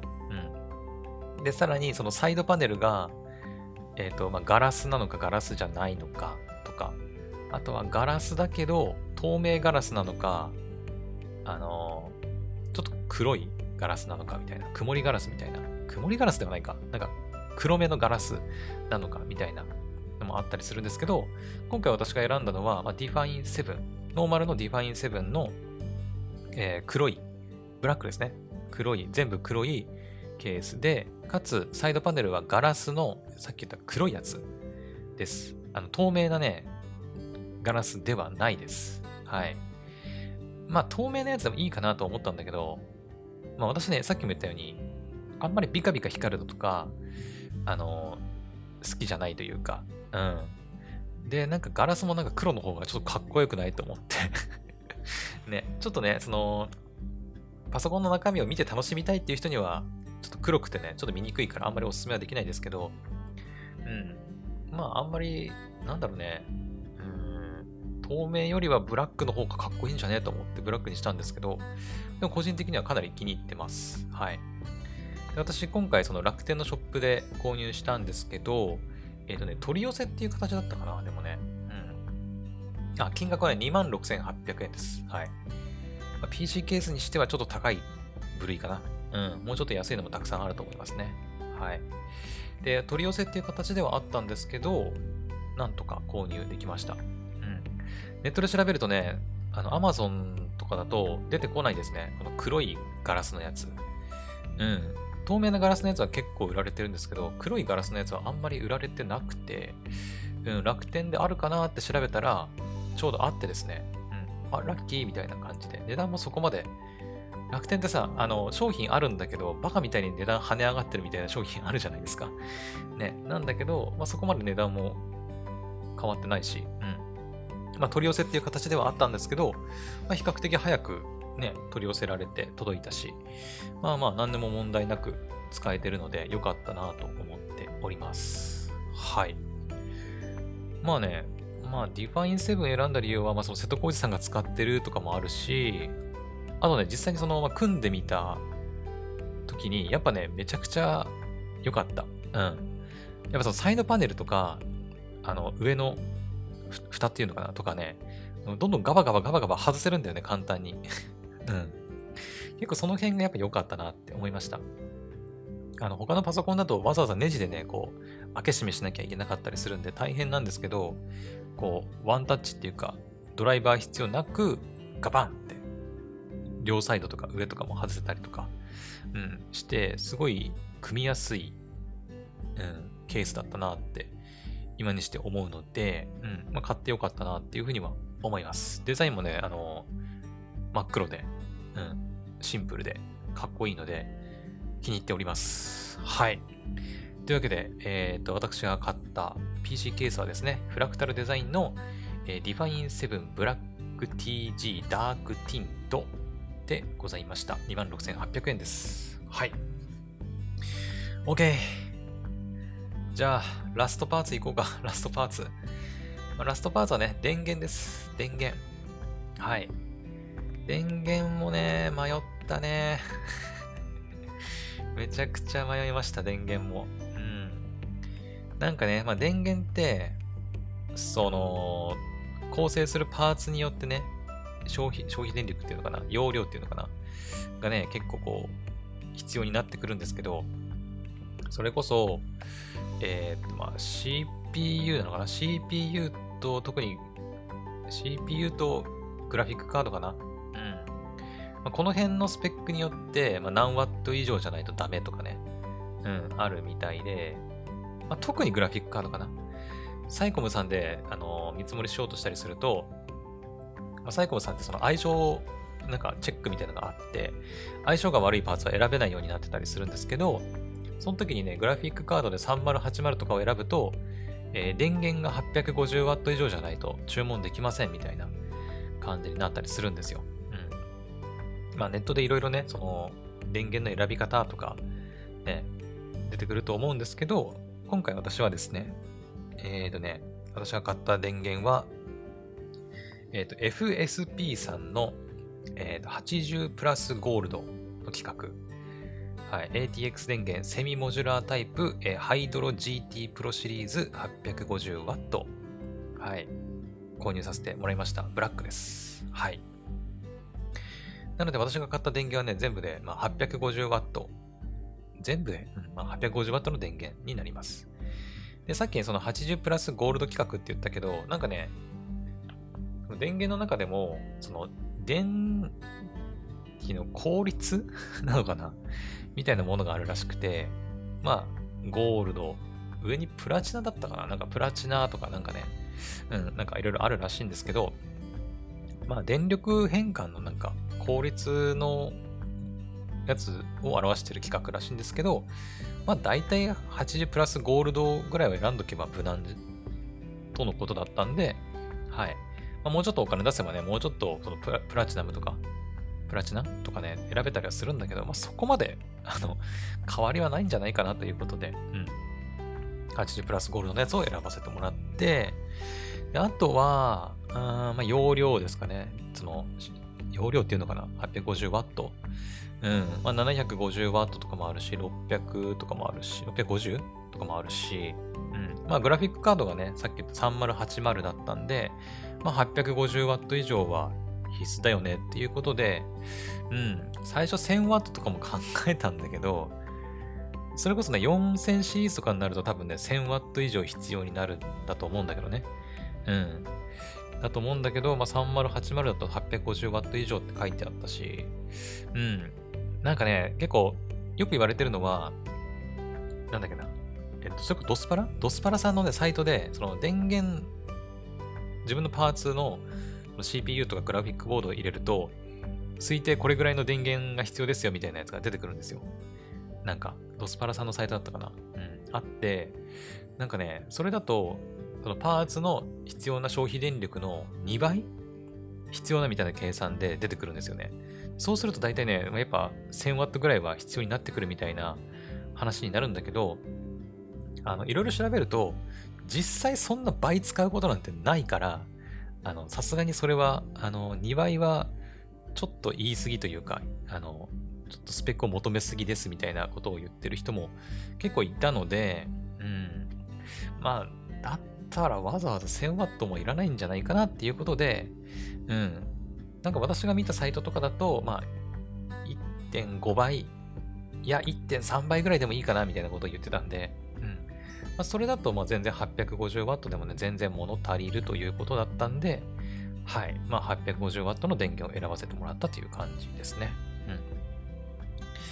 うん。で、まあ、あとはメーカーですよね。うん。そう、この 850W で80プラスゴールド規格が決まっても、あとはどこのメーカーの電源を買うかっていう問題も出てくるんですけど、これに関してもね、まあ、FS FSP に最終的にはしたんですけど、最初どこだったっけな？最初なんか他のメーカーだったような気がするんだけど、まあいろいろ調べてたら、ね、その電源メーカーのなんか特徴とかね、ネットで調べてたら、まあ、結構昔からその電源とかを作ってる結構古参のメーカーらしくて、で、信頼性もあるってことだったんで、ああ、だったらまあ、なんかデザインもね、黒と、なんかこう、青地のね、ハイドロ GT みたいな文字も結構かっこよかったんで、ああ、なんか良さげだなと思って、まあデザインだったり、そのね、信頼性だったりみたいな部分で惹かれて、ちょっと FSP の電源を購入させてもらったという形になります。はい。まあ、あのね、これセミモジュラータイプって言って、あの電源の中にもね、え、フルモジュラー、うんモジ、ュラータイプ、セミモジュラー、えー、っと、あ、なんだ、フルモジュラー、セミモジュラー？まあいろいろそのモジュラーのタイプがあって、簡単に言うとその電源のコードがあの最初から電源に全部もうぶっ刺さってるような状態、抜けないような状態っていうのかな？みたいなタイプもあれば、えっ、ー、と、必要最低限なものだけがもう最初からもう抜けないようになってて、後から必要なものを自分で追加でコードを挿して、付け外ししながら使っていくっていうタイプ。まあ、今回私が買ったセミモジュラーっていうのはそのタイプなんですけど、えー、さらに、また別のやつで、もう本当に全部自分で必要な分を挿してやるってやつ。うん。っていうのもあるんですけど、まあ、デザイン的というか、うん。管理の観点で言うと、やっぱりその、なんつうの、全部抜き差しできるやつの方がね、その電源っていうその筐体と、まあ、ケーブルっていう感じでも全部分かれてるんで、うん、扱いやすいかなとは思うんですけど、確かね、この私が買ったやつにも、あの、フル、フルモジュラってあってるかな？って言って、本当に全部付け外しできるやつあったんですけど、まあ、値段がちょっと高いのもあったし、あの、まあ、最終的に私、その自作 PC 初なんで、電源の配線でちょっと迷ったら嫌だなと思って、だったら最初からこう必要最低限ついてるセミモジュラーの方がいいかなっていうのもあって、まあ、あの、今回セミモジュラータイプのやつをちょっと選ばせてもらいました。はい。あの、実際やってみたけど、本当に必要最低限のやつはもう使わなきゃいけないし、うん、まあ、今回追加でケーブル2本ぐらいかなうん。使ったけど、まあ、そんなにそのごちゃごちゃとなるわけでもなかったんで、まあ、満足してます。はい。って感じかな。はい。というわけで、あの、私が購入した電源は FSP さんの80プラスゴールド規格の ATX 電源セミモジュラータイプハイドロ GT プロシリーズ 850W でございました。16,955円です。はい。ということで全部お話が終わりました。イエーイ。長かった。長かったよ。もう1時間30分になるね、多分ね。はい。えーと、まあ、とりあえず、じゃあ CPU、CPU、クーラー、マザーボード、メモリ、メモリ、えー、SSD、GPU、グラフィックカードね、ケース、電源、8つ全部お話し終わりました。はい。えーと、まあ、最初の方にも言いましたけど、これ以外にもね、グラフィックカードを支えるための、えー、VGA サポート、ステイとかね、はい、長尾製作所の、まあ、知ってる方は知ってると思うんですけど、これも瀬戸康史さんの動画なんかでも出てきてね、いますけど、長尾製作所の VGA サポート、1558円かな？で買ったりとか、あとは、Bluetooth と Wi-Fi のアダプター、2つでまあ2322円ぐらい。うん。TP リンクさんのやつですね。を購入したりとか。うん。あとは、まあ、LAN ケーブルか。うん。パソコン用の、インターネット接続用の LAN ケーブルを1本467円で買ったりとかしたっていう感じですかね。うん。本当にそれぐらいです。はい。それぐらいですって言っても結構買ったんだけどね。はい。で、合計額合わせると、まあ、大体まあ31万ぐらいにはなるのかな。うん。なので結構、この2022年の年末になって結構大きな買い物したなっていう気はしています。はい。ですね。まあ支払いもね、これからしなきゃいけないので、まあ大変ではあるんですけど、ただ今んとこ組んで、もう実際今使っていますけど、かなり満足してます。うん。もうとにかくね、やっぱね、起動がめちゃくちゃ早い。うん。あの、OS もね、Windows 11か、にしたんですけど、うん。めちゃくちゃ早い。あのまあ、前使ってるパソコンの感覚で使うとね、本当にめちゃくちゃ早く感じますね。電源入れて、うん、なんか、ほんとあっという間に数、20秒ぐらいかな ?10 秒ぐらいに、10秒ちょっと言い過ぎかな ?20 秒ぐらいで本当にもうね、ログイン画面にパッて行って、で、私はそのパソコンを起動したと同時に、ブラウザと、あとなんか、音楽再生ソフトみたいな、うん、YouTube Music で音楽聴いたりするんですけど、そういったアプリケーション自動で立ち上げるようにしてるんですが、それもね、もうすぐ立ち上がる。うん、速攻、めっちゃ早い。タブもね、めちゃくちゃ開いてるんですよ。タブもね、結構あの同時に開いた状態で、そのブラウザ立ち上がるんですけど、本当に一瞬でね、パンって立ち上がるんで、うん。もう快適です。はい。ですね。で、あ、じゃあさ、そうだ。あの、実際組んでみての感想をね、まとめてちょっと話する前に、じゃあ、あの OS の話もしとくか。OS ね。はい。えっ、ー、と、まあ、さっき話の途中で言いましたが、今回私ね、OS 買ってないんですよ。え、じゃあどうしてんの？って思われるかもしれないんですけど、あの、自作パソコンやったことない人はね、ちょっと注意なんですけど、あの、Windows、まあ、自作パソコン組んだら大体 Windows だと思うんですけど、Linux もいるのかな？Linux、Linux 組む人もいるかもしれないけど、まあ一応基本的にはまあ Windows の人が多いと思うんで言っておきますけど、パソコンって、あの、Windows っていうね、その OS を自分で買ってインストールしないと使えないんですよ。うん。あの、パソコン組んで最初からパーンって Windows が立ち上がるわけではないんですね。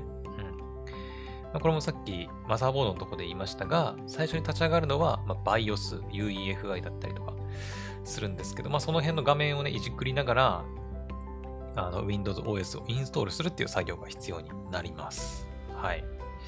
で、えー、今回私、まあ、OS 最終的には買わなかったっていう話をしたんですけど、どうしたかというと、私ですね、それこそ、ついこの間までメインで使ってたノートパソコンとは別にですね、さらにそれよりも前に使ってたノートパソコンが実は1台余ってたんですよ。うん。で、そのパソコンね、それこそ Windows 7とかだったかな最初買った時。うん、Windows 7で、えっ、とね、マウスコンピューターさんで買ったノートパソコンのね、BT 用パソコンだったんですよ。まあ私が買ったというよりは、あの、大学入学祝いだったかな？の時に、あの、両親にね、プレゼントとして買ってもらったパソコンだった気がするんだけど、うん。やっぱりその大学行ったりするとさ、あの、なんだ、レポートとかをパソコンで作ったりするってことがあるから、ってことで親からね、買ってもらったノートパソコンがあったんですよ。マウスコンピューターさんでね。まあ、ちょっとそれがいくらしたかとか全然私はわかんないんですけど、うん。が、それがあっ、まだずっとね、取っといてあったんですよ。うん。で、あの、OS ね、結構普通に買おうとするとやっぱね、2万とか、うん。まあ、Amazon とかで調べればわかると思うんですけど、まあまあいい値段します。はい。まあまあいい値段します。で、それって何の金額かっていうと、あの、ライセンス料なんだよね。うん。あの、ネットでアクセスして Windows 11とか、まあ、10とか調べれば、あの OS 自体はあの無料で入れられるんですよ。誰でも。うん。やろうと思えばね。ただ、その、入れた後、ライセンス認証しなきゃいけなくて、まあ、要はいわゆるその正式な OS なのか、まあ、正式、うん、なんていうのかな。マイクロソフトから認められたちゃんと OS なのかっていうのかをこう認証しなきゃいけないんだけど、うん。なんかまあそれにかかる金額っていうのがその Amazon とかで売られてる多分金額なんだと思うんだけどね。はい。まあ、だから、あのー、ライセンスキーを Amazon でこう Amazon とかで購入して、そのライセンスキーを使って、えっ、ー、と、に、自分のパソコンで認証するっていう。まあ、そこにやっぱちょっとお金がかかってしまうんですよね。うん。なんだけど、あのー、ネットで調べたらね、その昔使ってた OS を、あの、新しいパソコンに移し替えるみたいな方法がね、あるんですよ。そう、あったの。で、それを知って、あ、じゃあ私 OS 買う必要ないじゃんと思って。うん。さっき言ったそのマウスコンピュータのパソコン、えっ、ー、と、Windows 7からね、10に変えたりはしてるんですけど、もうね、もう、あの、ずっと触ってなかったりもしてしてたのも原因かもしれないんですけど、まずまともに動かないのよ。うん、まずまともに動かなくて、もういろいろ重いし、うん。起動にもね、一体何分かかるんだっていうね 感じのパソコンだったんで、もう使ってないんで、だったら、そのパソコンの OS を OS とかライセンスを引っ越しちゃえばいいんじゃないかなと、うん、思ったんですよね。はい。で、見事今回ね、それをやることができたんで、あの、OS に料金がかかってないっていうなります。はい。まあ、これはね、なんかいろいろやり方があるみたいなんで、えっ、ー、とね、まあ、詳しくは自分で調べてみてほしいんですけど、はい。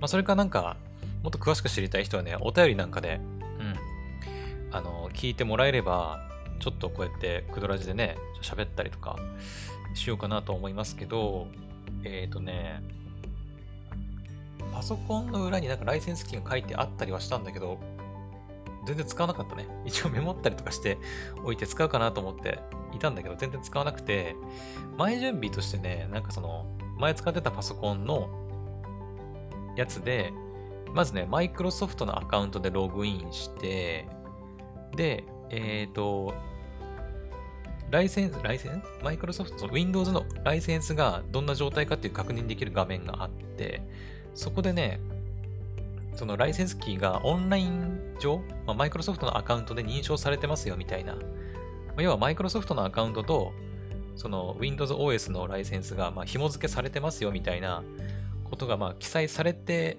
いる状態にまず持っていくんですよね。昔のパソコンで。うん。それが確認できたらとりあえず OK。うん、OK で、そしたらあとは、まあ、今回の私で言うと自作したパソコンに、えー、ネット上から拾ってきた、えっ、ー、と、OS をまずインストールします。はい。で、ライセンスキーは持ってないんで、ライセンスキーは持ってませんで進んでいって、うん。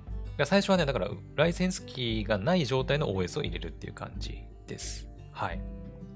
で、そこから、なんだっけな、なんかトラブルシューティングみたいな画面に行くんですよ。そのライセンスのなんか認証画面から。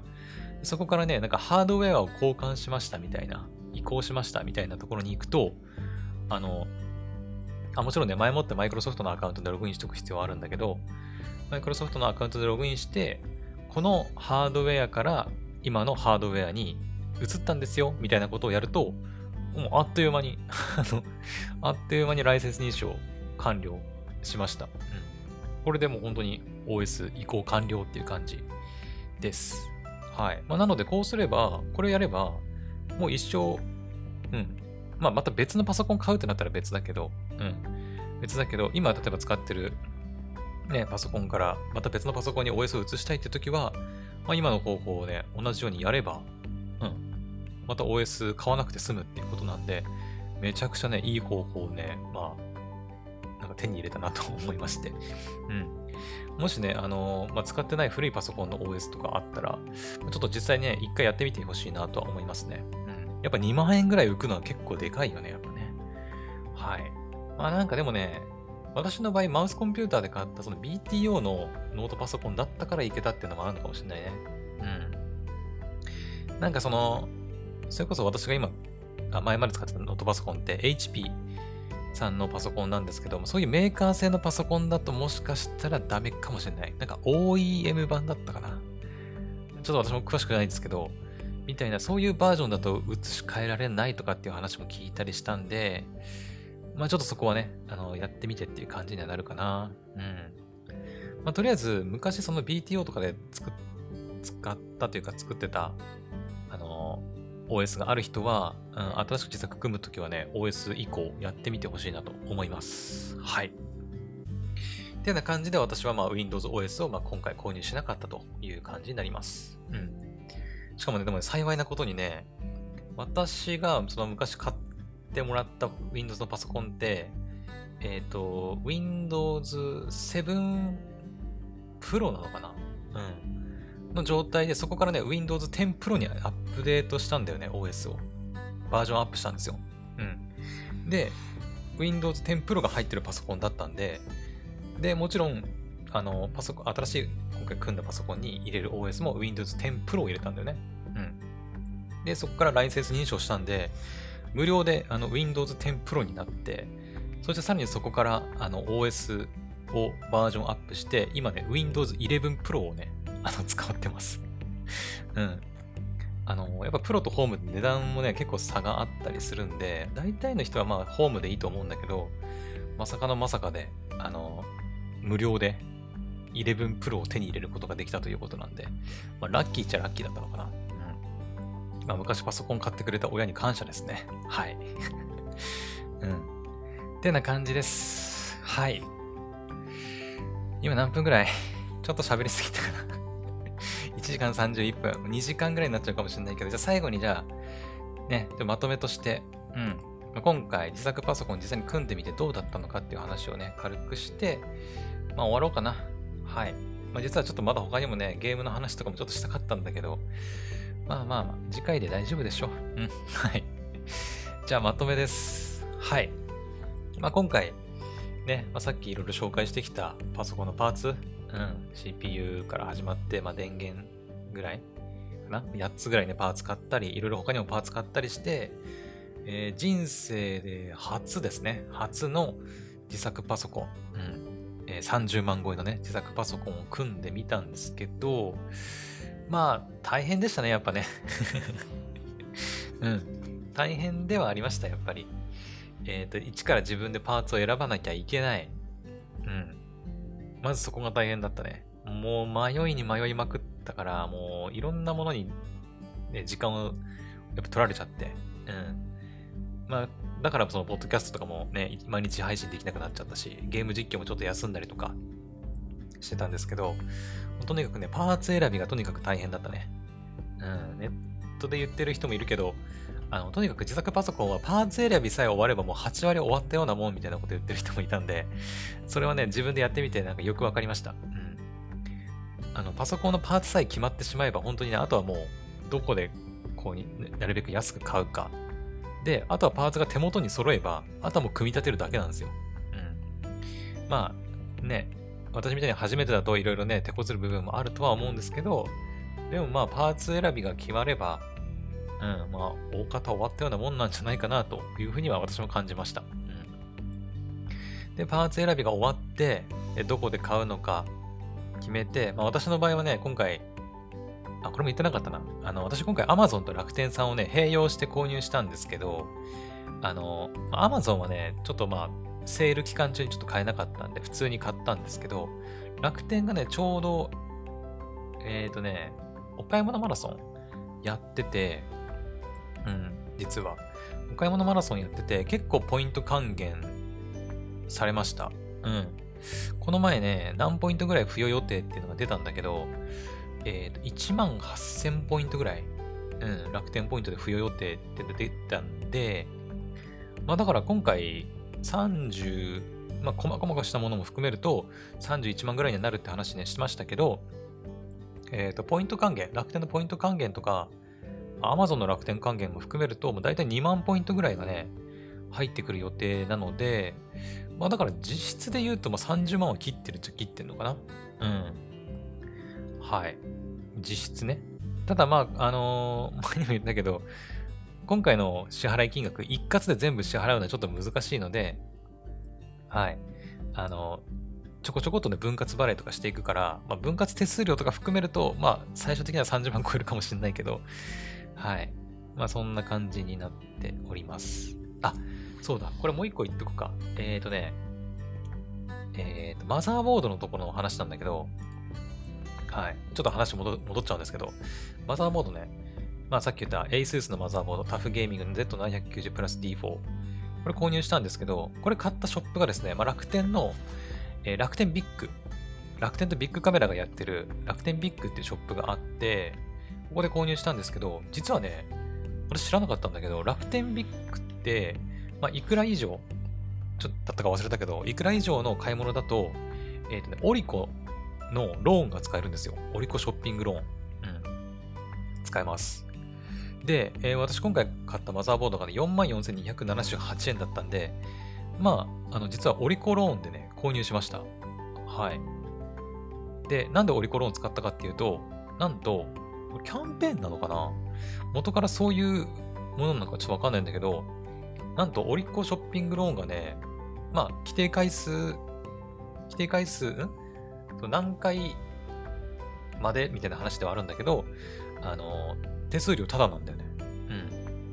まあ、だから、その、今回ね、44,278円だけど、分割にしても、オリコのショッピングローンで分割にしても、支払い金額は変わらないっていうことだったんで、はい、今回ね、44,278円ね、あの、楽天ビッグのオリコローンを使って、えっ、ー、とね、何回払いだったかな？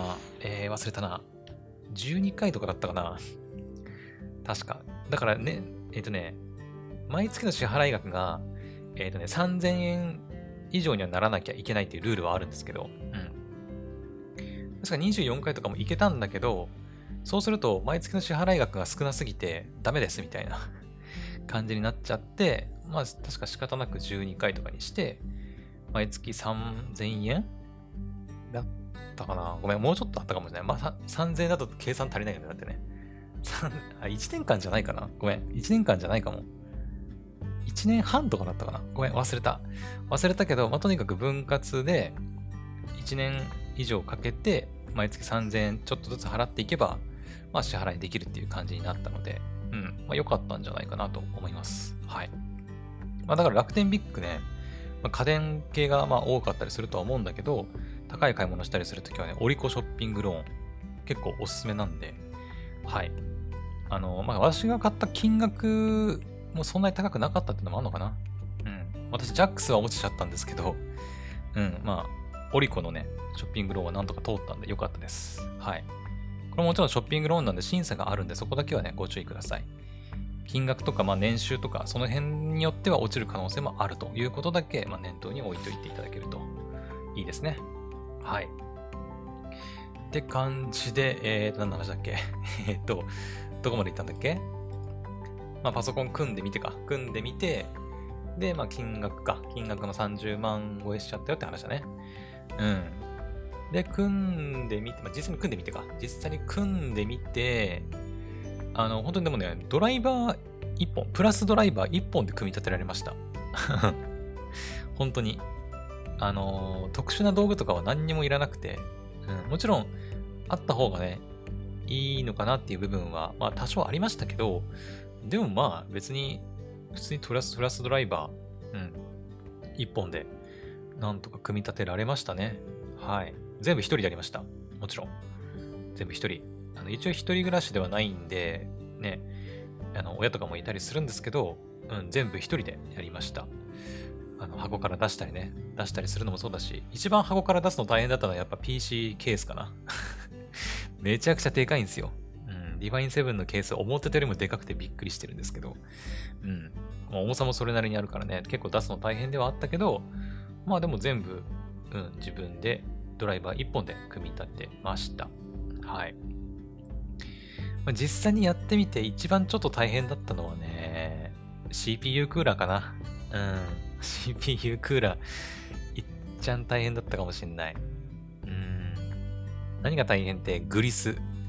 正直ね、あの塗り方で良かったのかなっていうふうには今でも思うんだけど、あの、グリスって、あの、わからない人に言っていくと、CPU、実際の CPU ね、そのさっき言ったインテル13世代の CPU と、CPU クーラーの間に塗る、なんつうのかな。えっ、ー、とね、で、ちょっとしたなんか、まあ、泥みたいな グリスっていうのがあるんですけど、それをね、こう塗って、その CPU と CPU クーラーをこう、ぺちょってくっつけて、で、CPU から出た熱を CPU クーラーに集めて、それを冷やすみたいな構造になってるんですけど、まあ、そのグリスの塗り方がね、やっぱいろいろ人によってあるらしくて、うん、なんか真ん中になんか豆粒みたいなものをポチョって置いて、それをこう、圧着っていうのかな。べちゃってくっつけて広げるパターンもあれば、あとは、私今回や、私が今回やったのはバッテンタイプ。バッテンにこう塗って、べちょって圧着させるタイプ。あとはもうヘラで広げて綺麗にやるタイプ。うん、今にして思うとね、ヘラでやった方が良かったんじゃないかなって思うんだけど、まあ、でもヘラがついてなくて、そう。あの、私が買ったね、あの、CPU クーラーか。ドクチュアの CPU クーラーにもグリスが付属してはいたんですけど、あの、ヘラはね、ついてなかったんで、もう、まあ、バッテンでいいかってことで バッテンにしてやったんですけど、ここがね、ちょっと緊張もあり、うまくできたかなっていう不安点でもあったので、ちょっと一番大変だったっちゃ大変だったかな。うん。まあ、それ以外はほんとね、うん、なんかパーツをカチャカチャカチャカチャくっつけていくだけなんで、まあ、そこまで大変ではなかったかな。うん。あとはね、大変だったといえば、まあ、配線かな。ちょっと配線の部分に関してはね、結構、まあ、悩んだりはしたね。YouTuber の方見たりとか、ネットで調べたりとかしながら、まあ、やりましたね。うん。まあ、この辺も、いろいろ勉強しながらにはなるので、まあ、大変かなとは思うけど、でも楽しいですね、やっぱね。うん。あ、こことここくっつけたら繋がるんだ、みたいな。うん。私の今回買った Define7 とかだと、なんかファンハブっていうのもついてたりするんで、余計になんか、え、このファンハブのこことここくっつけんの？え？え？どこ？みたいな CPU のファンはどこに接続すりゃいいの？みたいな感じだったりとか、うん。説明書が英語でわからんみたいなね、こともあったりして、はい。結構大変だったんではあるんですけど、まあ楽しいは楽しいですね。はい。まあ、あとは、あれだね。あと、あの、YouTube でさ、同じようなパーツで組んでる人もね、もちろんいたりして、それこそ瀬戸康史さんとかね、の動画参考にさせてもらってはいましたけど、やっぱ最終的にはでもね、やっぱ自分の買ったパーツについてる説明書うん。やっぱね、あれ見なきゃダメだね。うん。あれ必須だと思います。最初の人は特に。慣れてる人は別にいいと思うんだけど、最初はね、やっぱね、自分の買ったパーツに付属の、えー、特にね、マザーボードと、私がよく特に見たのはね、マザーボード、えー、だと PC ケース。うん。P、マザーボード、PC ケース、えー、あ、なんだっけな。あと、まあ、であ電源は見たね。電源はどどっちかっていうと、動画とか見ながらやったかな。うん。マザーボード、えー、PC ケース、あと CPU クーラーもかなうん。この辺はね、結構ちゃんとね、自分で説明書見ないとよくわかんない部分が結構多くて、うん。この辺はね、ちゃんと見といた方がいいかなと思いました。まあ、私 CPU クーラーに関しては、まあ、私が空冷でね、ノクチュアのやつだったから、うん。なんかいろいろこう、ね、その、夏の、ラジエーターじゃねえや、なんか、金属部分からね、ファンをこうパンって取り外したりとか、ね、いろいろやる必要があったからちょっと説明書見ましたけど、水冷だったら、あ、でも、水冷は水冷でなんかいろんな電源ケーブルが伸びたりしてるらしいので まあ大変っちゃ大変なのかもしれないけど、はい。まあ、でも特にやっぱり言うんであれば、マザーボードとケースの説明書はね、絶対必須だね。あれがなければマジで何もできなかったね、本当に。うん。なので、あのー、説明書はね、めちゃくちゃ大事だと思いますんで、うん。私はね、やっぱね、その動画見てればなんとかできんじゃねえかなと思ってたけど、うん。あれだけじゃさすがにやっぱね、わかんないよね。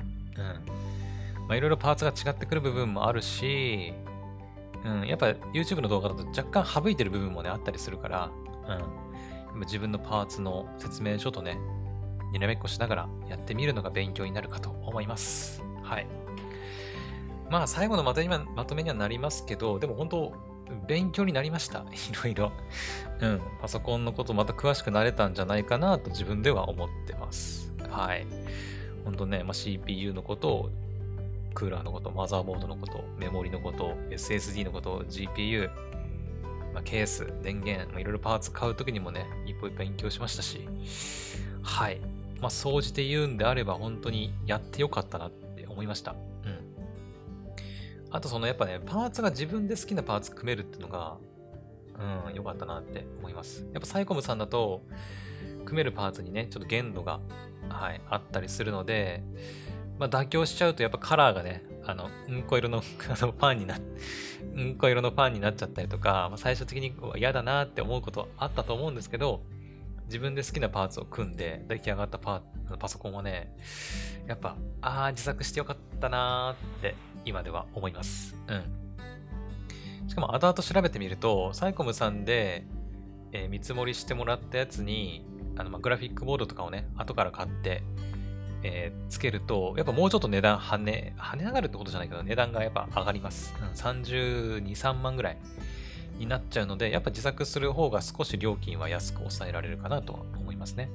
うん。まあ、ただその分、ね、あの、いろいろ受けられる、まあ、保証だったりとか、うんまあ、自分で組む手間がね、なくなったりとか、不具合が起きたとしても、ね、なんとか、ね、自分でやらなきゃいけないからさ、自作だと。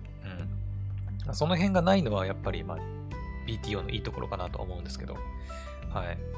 私当初ね、BTO で頼む予定だったんだけど、いきなり自作することになっちゃってね、はい。全然予定外ではあったんですけど、まあ、最終的にはやっぱやってよかったかなと思います。はい。パソコンもヌルヌルで動いてますし、まあ、今もね、Adobe Audition で全然収録できてますんで、はい。いやー、大変だったし、お金はめちゃくちゃかかっちゃったけど、最終的には満足しております。うん。まあ、ここから長い間使っていってね、まあ、もしかしたら不具合が出てくる可能性もあるとは思うんですけど、まあ、ちょっとね、いろいろ勉強したんで、それの知識とかね、工夫しながらちょっと頑張っていきたいなと思っております。はい。というわけで、まあ、今回の配信はここで終わりにしようかなと思います。約2時間ぐらい喋ってる。うん、だね。疲れた。まあ、久々の配信だったんで、ちょっとね、うんちょっと思いの時をいろいろぶつけてみました。はい。で、パソコンの設定云々に関しては実はまだ終わってない部分が結構あって、うん。まああれ、ね、パソコンのね、組み立て自体はもう、いつだ？まあ、昨日と一昨日は仕事があったりはしたんですけど、もうね、土日ぐらいで完成っていうか、組み立て自体はもう終わってて、実は。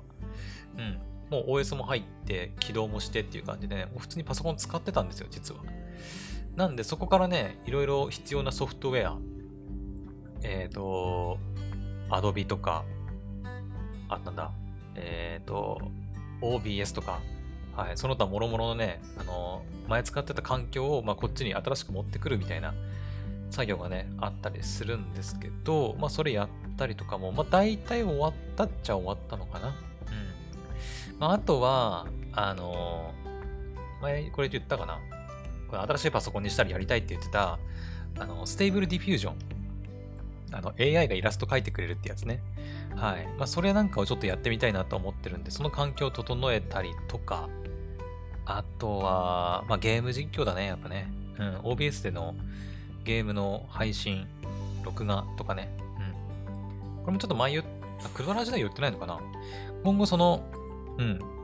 あの、ゲーム実況については、その、来年ね、モンハンとかね、ブループロとか出ますけど、そういったオンラインで対戦したりとか、協力したりするゲームに関しては、まあ、Twitch でライブ配信して、まあ、ストーリー重視の私がやってるようなヘブ版とか、黒の奇跡とか、モノメビに関しては、あの、録画で、うん、収録して、それを軽く編集加えて YouTube でアップしようかなみたいな話もしてたんで、はい。って感じです。うん。でヘブ版に関してはね、あの、しかも、あの、Steam 版をプレイできるようになって、はい。もうね、データ連携も、はい、やって、もうすでにね、Steam でヘブ版ちょっと遊んでみたんですけど、めちゃくちゃいいね。Steam 版のヘブ版めちゃくちゃいいよ。うん。あの、まあ、画面サイズがやっぱフル HD になるし、うん。まあ、でできれば 4K が良かったんだけど、私ディスプレイが 4K なないので、はい、フル HD で動かしてみたんですけど、フレームレートもね、60fps 以上多分出てるし、はい。まあ、それをね、録画して、まあ、YouTube にアップするっていう形で今後は、ね、やっていこうかなと思っております。はい。まあ、詳しいゲームの話とかね、また今後しようかなと思ってますんで、はい、よろしくお願いします。はい。って感じですかね。はい。というわけで、まあ、今回ちょっと6日ぶりに収録してね、初めて新しいパソコン環境で Adobe Audition で収録してね、見たんですけど、もう約2時間、うん、2時間喋り続けてしまいました。ちょっとだいぶ長いね、配信になってしまったんですけど、はい、長い時間、聞いていただきありがとうございました。はい、それでは、えー、今回の配信はここで終わりたいと思います。また次の配信でお会いしましょう。バイバイ。